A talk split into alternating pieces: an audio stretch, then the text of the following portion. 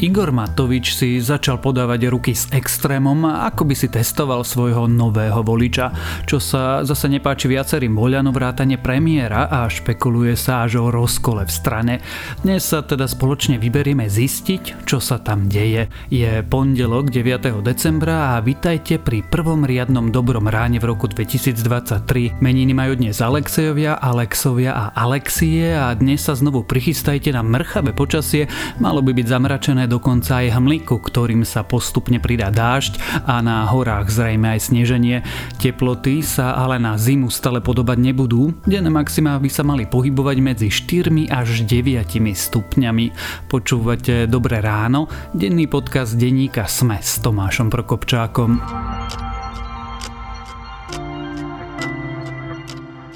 A teraz už krátky prehľad správ. Ohrozením nie je naša rozdielnosť, ale spôsob, ako s ňou narábame, povedala to prezidentka Zuzana Čaputová v príhovore počas gala večera pri príležitosti 30. výročia vzniku samostatného Slovenska. Politikom odkázala, aby spory nezväčšovali a naučili sa viesť dialog. Rok 2023 prinesie viacero zmien a tieto zmeny sa budú týkať rodičov, vodičov, dôchodcov aj pri žiadaní o hypotéky. Čo všetko a ako sa mení, vysvetľuje veľký text, čo sa mení pre rodičov, penzistov či šoférov, veľký prehľad zmien na rok 2023, ktorý nájdete na Sme.sk. Elektrina napokon zdražie a to domácnostiam aj firmám. Zvýšenie cien pre domácnosti bude relatívne mierne, no firmám či v spoločných priestoroch môže zdražieť o stovky percent. Tieto náklady by ale mali kompenzovať vládne dotácie. Čo sa bude diať sa dočítate v texte Evy Frantovej, ktorý nájdete tiež na Sme.sk.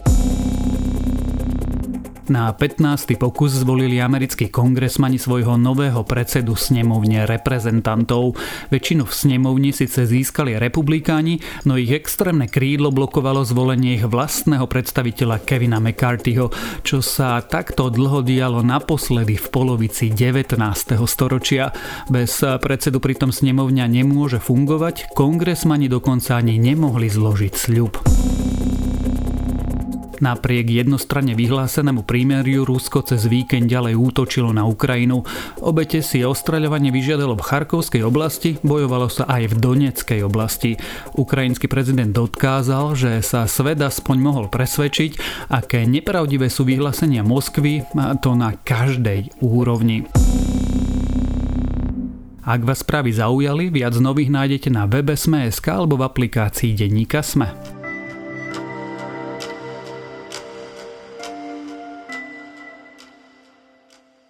Igor Matovič si našiel staronového nepriateľa, ako nám začal nový rok a on začal na sociálnych sieťach šíriť nenávisť proti queer ľuďom. A to až tak, že sa špekuluje, či si nezačal testovať svojich nových potenciálnych voličov medzi extrémistami. Dospelo to do štádia, keď mu poslal odkaz priamo premiér Eduard Heger a netají sa, že bol určený práve Matovičovi. Navyše voľano sa hovorí o rozkole až o rozpade strany. Čo sa tam teda deje, to sa už budem pýtať report reportéra denníka SME Michala Katušku. Po oktobrovej vražde Juraja Matúša na Zámodskej ulici sa Igor Matovič zviditeľnil statusom, že je hetero. S úderom prvých hodín nového roka sa odpor voči inakosti stal jeho hlavnou témou. Píše o úchylných požiadavkách LGBTI lobby, prerobených chlapoch, dokonca o pokusoch na deťoch v štýle Mengeleho. 73 pohlaví? Choré. 12-ročné dievčatá prerábať na chlapcov? Choré. Tretie WC? Choré. Prerobení muži v ženských športoch? Choré, choré chore, chore, chore, chore, chore. Mišo, cez sviatky bol chvíľu pokoj a potom niekto Igorovi Matovičovi vrátil mobilný telefón. Čo sa dialo? A ešte by som dodal, že prezidentka odňala poverenie Igorovi Matovičovi na riadenie ministerstva financií a teda e, zdá sa, že má oveľa viac času venovať sa svojej komunikácii s voličmi cez svoj Facebook. Ale áno, Pôvodne to vyzeralo na veľmi pokojné sviatky. Aj Igor Matovič nebol úplne neaktívny, venoval niekoľko statusov práve Vianociam, ale to sa veľmi krátko zmenilo a vlastne ešte pred koncom toho sviatočného obdobia, ten 1. januárový týždeň, sa naplno rozbehol úplne nový Igor Matovič, ktorý tak nejako nechal bokom svoju hlavnú tému 12 rokov v politike, ktorou je teda tzv. boj proti korupcii a teda sám seba označuje za bojovníka proti korupcii a plnou silou sa vrhol na útočenie a nenávisné prejavy voči LGBTI plus komunite, najmä teda transrodovým ľuďom. Myslel si, Sensa skova na francúzsku rivieru a pod cudzím menom Michel bude si tu vytvárať novú identitu. Počestného to podnikateľa, možno, možno dobrodinca, ktorý na ľudí len dobre myslel a dobre robil. Nie. Jan Počiatek, alias Michel, tu na Vkán, je obyčajný, skorumpovaný zlodej, ktorý s Kaliňákom, s Ficom, s Výbohom, Širokým, Brhelom a všetkými antikristami, Bodorom a podobnými, ktorí dnes na Slovensku vypovedajú, s Haščákom rozkrádali naše spoločné. Skôr ako sa opýtam na to, ako to presne vyzeralo a o čomu asi ide, naši posluchači sa často pýtajú, prečo sa vôbec zaoberáme Igorom Matovičom, ktorý už teraz nie je ani ministrom, no on to je šéf najsilnejšej strany a v skutočnosti nie, že tieňový premiér, Eduard Heger je tieňový premiér Igora Matoviča. Čo teda? Igor Matovič stvára tieto dni na tých sociálnych sieťach? Igor Matovič e, vlastne už veľmi krátko po teroristickom útoku na Zámodskej ulici v Bratislave, e, približne z polovice oktobra, napísal status, kde napísal som hetero a v ďalšej časti textu sa ako keby ospravedlnil, že ako keby to nebolo v tej chvíli v móde rozprávať e, o tomto.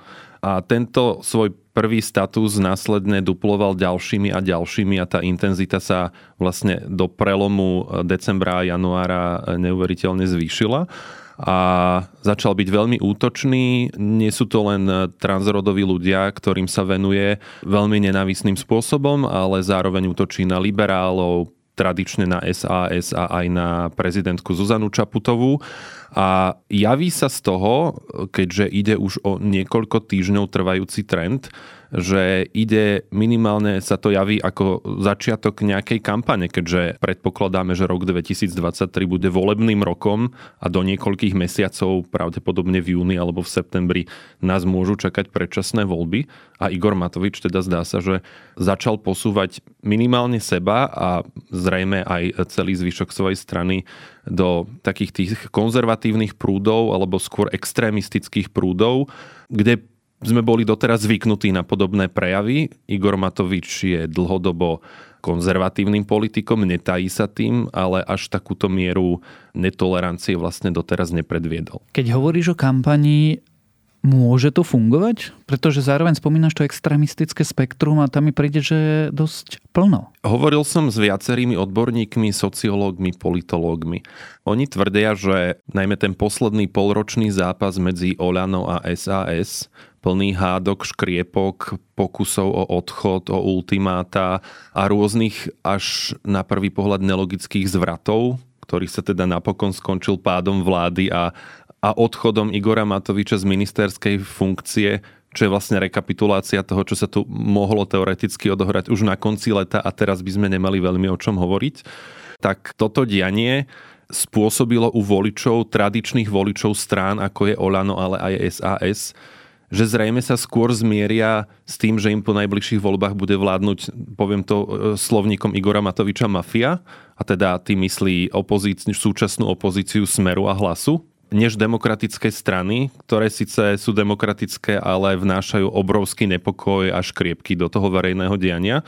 A toto mohlo spôsobiť to, že akýsi voličský potenciál Igora Matoviča medzi tým svojim tradičným voličstvom veď po voľbách 2020 mal 25%, sa vyčerpal a tým pádom Igor Matovič môže byť nútený, treba povedať, že po vzore Roberta Fica, loviť v iných vodách. A z týchto statusov sa javí, že to práve skúša medzi voličmi LSNS republiky a ďalších extrémistických stran, ktorí reflektujú presne na takýto tón e, diskusie. Ja mám až pocit, ale že všetci sa snažia loviť v týchto vodách, kde sú fašisti, bývalí fašisti, e, konšpirátori zo Smeru, svojím spôsobom aj populisti od Smerodina.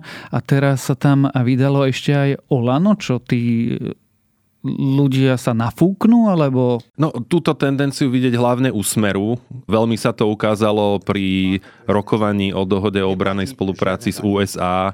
Čaputová nadšenie v maskáčoch skáče pred zrkadlom. A trieska a najmä teda potom po ruskej agresii na Ukrajine, kde začal Robert Fico veľmi silne nadbiehať e, ľuďom, ktorí ospravedlňujú tento útok a, a vyznávajú politiku Vladimíra Putina. Nechápem, prečo má naša vláda potrebu posielať na Ukrajinu zbranie a prispievať tak ďalšiemu napätiu. Nechápem, prečo za každú cenu vláda pozýva na územie Slovenska cudzích vojakov. Nechápem, prečo politici a médiá nezmyselne zapájajú do konfliktu športovcov či umelcov. A jemu sa to podarilo. Vieme, že e, Smer bol po voľbách po odchode e, tých členov do hlasu Petra Pellegriniho na najnižších úrovniach popularity za dlhé obdobie, ale podarilo sa mu pozviechať. Získal si skrátka nových voličov presne v týchto kruhoch.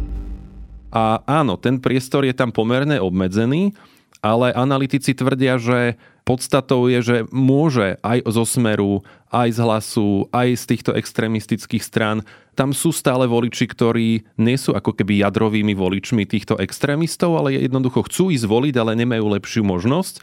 A Igor Matovič sa im takýmto spôsobom môže pokúšať prihovoriť a môže v tom byť čiastočne úspešný. Jednoducho táto strana má aktuálne okolo 7 až 8% popularitu a pokojne sa môže dostať na 9-10%, čo teda robí ďalšie poslanecké kresla v preklade po voľbách.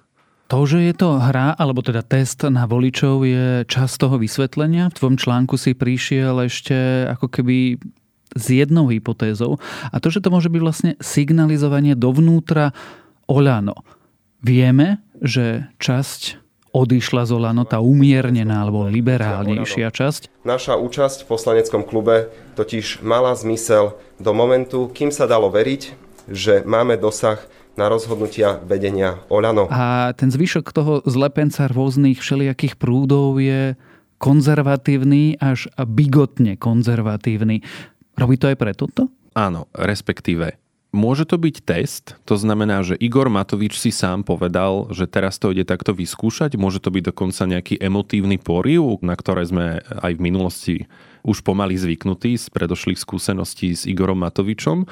Ale vzhľadom na to, že on aj počas celého minulého roka jeho členovia jeho strany alebo poslanci Olano aj novinárom často rozprávali, že vedie sa vo vnútri strany istá úvaha o tom, že by sa viac profilovala na konzervatívnych témach a tá nálepka antikorupčného hnutia sa buď spojila alebo premenila na konzervatívnu stranu, čo je teda priestor, kde Igor Matovič vidí, kde by mohol získať hlasy. A na základe vlastne týchto predošlých konaní a myšlienok. A keď teraz vidíme tie statusy, ktoré vlastne on zverejňuje, tak je to i do istej miery fabulácia, ale dáva to zmysel, že to skúša práve cez túto tému.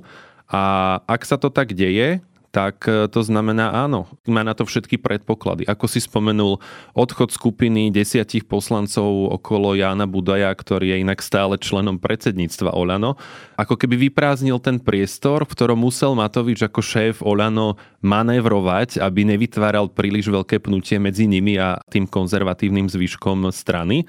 A áno, súčasťou Olano, ktorému teraz zostalo v parlamente 37 poslancov, tak podľa takých príbližných prieskumov, nedá sa to nikdy zistiť úplne presne, takých 20-22 poslancov je veľmi verných Igorovi Matovičovi a aj o nich môžeme povedať, že sú to silne konzervatívni politici. A potom je tam taká menšia časť, ktorá aj súhlasí s Igorom Matovičom, ale povedzme, že nie je tak silne. A toto je ten potenciál, ktorý on má, že áno, aj toto vnútrostranické dianie mu prišlo vhod k tomu, ak chcel doteraz vlastne tú stranu presmerovať do tých konzervatívnejších tém a uvidíme, že či toto je len nejaký začiatok alebo pokus. Sociológovia, napríklad Václav Žich z agentúry, ako hovorí, že minimálne to pôsobí ako test, že či to bude fungovať. Oni potom môžu mať prieskumy, kde si zistia, že či na to reflektujú voliči. Alebo môže ísť skutočne o premyslenú kampaň, ktorú takto otvára a pokúša sa získať nových voličov. Pri tom pnutí vnútri Oľano ešte chvíľu zostaňme. Ohradil sa dokonca aj premiér Eduard Heger, ozval sa Jaroslav Nať. Čo povedali Igorovi Matovičovi, čo mu odkázali, čo im prekáža? V podstate Eduard Heger, stranicky podriadený Igora Matoviča, ale doteraz vo vláde nadriadený Igora Matoviča, napísal pomerne jasný status, aj keď stále ide o akési náznaky, kde napísal, že odmieta štvavé kampane. Štvavé kampane proti policajtom, prokurátorom, sudcom, novinárom, liberálom či konzervatívcom, LGBTI plus komunite, Rómom, aktivistom či mimovládnym organizáciám sú hľadaním nepriateľa tam, kde nie je. Premiér Eduard Heger považuje takúto komunikáciu, ktorá vedie k ďalšiemu rozdeľovaniu spoločnosti za kontraproduktívnu. Mám jasnú predstavu a víziu, čo pre Slovensko chcem. Je to politika zjednotenia a jednoty, slušnosti a korektného politického zápasu. A neskôr dodal, že áno, explicitne tieto tvrdenia mieril aj na svojho šéfa Igora Matoviča. A aj z iných indícií sa javí, že naozaj Eduard Heger a Igor Matovič smerujú skôr od seba ako k sebe. Mal sa v decembri konať snem strany, na ktorom sa mali riešiť rôzne vnútrostranické otázky vrátane možnej voľby nového predsedu alebo staronového predsedu. Tento snem sa nakoniec odsunul. Igor Matovič to vysvetloval tým, že bolo turbulentné obdobie okolo pádu vlády. Tento snem sa má konať teraz v januári a podľa mojich informácií sa tam skutočne má rozprávať o nejakých zásadných zmenách, pretože časť politikov Olano okolo e, Eduarda Hegera aj e, ministra obrany Jaroslava Nadia vlastne požaduje naozaj zmenu a požaduje zmenu vo vedení. Otázkou je, že kam to môže vyústiť a tam sú v podstate dva scenáre. Jedna je, že buď dosiahnuť výmenu, čo si neviem úplne predstaviť, môžeme sa k tomu dostať. Alebo druhá možnosť je, že Eduard Heger sa zmieri s tou situáciou a teda áno, je tam teda aj tretia, že odídu z tej strany. Oni, tie možnosti vyplývajú jedna z druhej. Je vôbec akože možná tá zmena, pretože Oľano tak úplne nie je politická strana. Samotnú značku Olano vlastne Igor Matovič nie je politická strana. Oľano je fenoménom na slovenskej stranickej scéne. Oľano je strana, ktorá mala dlhé roky štyroch členov. Dnes je Oľano strana, ktorá má približne 50 členov a celé stanovy sú napísané tak, že je to práve a výhradne Igor Matovič, ak sa nerozhodne inak, ktorý rozhoduje o tom, kto vstúpi do strany a rozhoduje o tom, kto pôjde na kandidátku za Oľano do parlamentných volieb. Takže áno, predstava že v strane, ktorej si Igor Matovič 12 rokov stráži, kto je v nej, aby sa mu v nej nevytvárala vnútorná opozícia, že v nej zrazu dve tretiny členov, toľko je potrebných na zvolenie nového lídra, bude hlasovať proti Matovičovi je na teraz naozaj ťažko predstaviteľná. Viem si to predstaviť len vtedy, ak by s tým samotný Matovič súhlasil, že by on otvoril túto možnosť ale bez tohto si to neviem predstaviť. Takže ak sa na tom januárovom sneme táto skupina politikov nedohodne, tak buď bude musieť súhlasiť a zmieriť sa s tým, aj keď teraz vidíme ten tlak ako keby najvyšší za to celé obdobie e, od volieb 2020, alebo, a k tomu sa prikláňajú vo všeobecnosti pri tomto type strán aj politológovia, ktorí to mapujú, že takéto ako keby strany pomočka firmy fungujú väčšinou tak, že tá nejaká vnútorná opozícia, ak sa tam objaví, tak je donútená vo v obrovskom percente prípadov od istej strany, ak chcú ďalej nejak politicky pôsobiť. Ty si vieš predstaviť, že by sa Eduard Heger vlastne veľmi podobne ako Peter Pellegrini odpútal od Igora Matoviča a nebodaj by založil nejaký vlastný projekt, e, dokonca projekt e, pod keď to povieme pekne, krídlami Mikuláša Zurindu? Tu už sa dostávame na taký tenký ľad, lebo tých variácií, čo sa môže udiať, je naozaj veľké množstvo. Áno, hypoteticky sa to môže udiať, ale tvrdím to bez toho, aby som bol účastný rozhovorov tejto skupiny politikov v rámci Olano, takže absolútne to tak byť aj nemusí. Ale samotný Eduard Heger s menom Mikuláša Zurindu spomenul. Presne tak. Eduard Heger posledné dni hovorí o tom, že je za spájanie demokratických síl a demokratov a v stredu povedal áno, že za takýchto demokratov považuje aj Mikuláša Zurindu, s ktorým sa nedávno stretol, keď bol na sneme mimo parlamentnej strany spolu v podstate presviečať Miroslava Kolára, jedného z nezaradených poslancov, aby nehlasoval za pád vlády a stretol sa tam aj, aj rokoval s Mikulášom Zurindom. Podobným spôsobom sa prezentovala aj tá skupina odídencov okolo Jána Budaja. A áno, vytvára sa tu ako keby potenciál na eh, buď to, že títo politici vstúpia do nejakej strany a spoločne budú postupovať do volieb, alebo sa vytvorí nejaká koalícia strán, povedzme spolu, eh, možno ODS Pavla Macka, možno dobrá voľba, z ktorej nedávno ako predseda odišiel Tomáš Drucker a ďalších týchto menších strán, a vytvoria nejaký ako keby svoj vlastný projekt, alebo to bude mať nejakú tretiu formu, o ktorej nevieme. Áno, aj Eduard Heger by mohol založiť novú stranu, ale vzhľadom k tomu, že voľby sú na dohľad, zrejme v júni alebo v septembri, tak toto určite nie je strategický krok. Takže toto by som ja vylúčil ako málo pravdepodobné, lebo teoreticky by mohli vytvoriť stranu, a s ňou sa potom spojiť a tak povediať vliezť do inej strany na, na ich kandidátku, tak ako to vlastne urobil Igor Matovič v roku 2010, keď ešte vtedy so združením obyčajní ľudia sa dostal na kandidátku SAS. O tom, ako to dopadne, sa ešte určite budeme veľa rozprávať. Na záver sa ale opýtam trochu inak a vopred sa ospravedlňujem, že to je až sugestívna otázka. Ale nepôsobí trochu zvláštne, že Igor Matovič, ktorý si postavil celú svoju politickú kariéru na vymedzovaní sa voči Robertovi Ficovi nakoniec, vlastne sa zdá, že skončí ako Fico? Napriek všetkému by som si nedovolil povedať, že Igor Matovič je ako Fico. Netvrdím, že ty si to teraz povedal. Ale Igor Matovič, áno, mnohé jeho kroky pripomínajú a javia sa, že kopírujú to, čo robil aj Robert Fico. Je tam radikalizácia, hrozí mu rozpad strany a to, že jeho premiér odíde inde. A plus je tam aj e, stupňujúci sa tlak a útoky na novinárov a podobné tieto prejavy, ktoré aj Robert Fico mal po nejakom čase v vysokých štátnych funkciách. Preto mi dovolte výraz, ktorý teraz poviem e, absolútne kľudne a nenechám sa vôbec uniesť. Toto sa dialo v 30. rokoch minulého storočia. Vtedy tí žurnalisti boli trošku iní. Niektorí z vás. Niektorí z vás. Ale Hitler mal presne takýchto novinárov, ktorí mali vzorce, mali presne napísané, ako majú manipulovať s verejnou mienkou a na konci dosiahli svoje. Sú špinavé protislovenské prostitútky. A stojím si za týmto výrazom. Čiže Igor Matovič je najmenej populárnym politikom na Slovensku. Igor Matovič je človek, ktorý ako keby má malý potenciál získať nových voličov, a s touto ťarchou sa musí vysporiadať teraz vlastne celá strana Olano, ktorá z väčšej časti nepozostáva z poslancov, ktorí ju zastupujú v parlamente, o to je to vlastne ešte komplikovanejšie. A budú sa musieť vysporiadať, že či ich môže Igor Matovič priviesť k nejakému výsledku, aby sa do toho parlamentu dostali. Na druhú stranu Igor Matovič je stále človek, ktorý viaže najväčšie jadro tých voličov Olano, ktorým zostali okolo tých 7-8% podľa prieskumov a nedá sa úplne predpokladať, že čo by sa stalo, ak by Igor Matovič napríklad odišiel z vlastnej strany, ktorú by prenechal povedzme Eduardovi Hegerovi a či by tí voliči neodišli tiež. A tým pádom by sa z toho stal taký ten marginálny subjekt, ktorý sa nedostane do parlamentu. Takže nemajú to úplne jednoduché aj z tohto pohľadu tak uvidíme, ako to celé nakoniec dopadne o pnutí vo vnútri strany Oľano a o tom, či sa vlastne vôbec rozpadne alebo nerozpadne.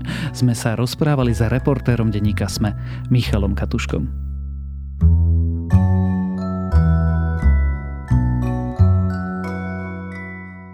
Pred dvomi desaťročiami sa Neil Gaiman nechal nahovoriť na celkom zvláštnu vec, že vytvorí komiksy pre Marvel aj s jeho klasickými hrdinami. Akurát keďže je to Neil Gaiman, trochu sa pohral s postavami a veľa s kulisami superhrdinov umiestnil do dobového alžbetínskeho Anglicka na úplnom začiatku 17.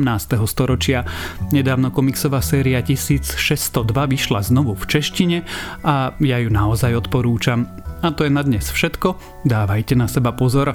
Počúvali ste Dobré ráno, denný podcast denníka Sme s Tomášom Prokopčákom a pripomínam, že dnes vychádza aj nová epizóda podcastu. My sa vám ozveme.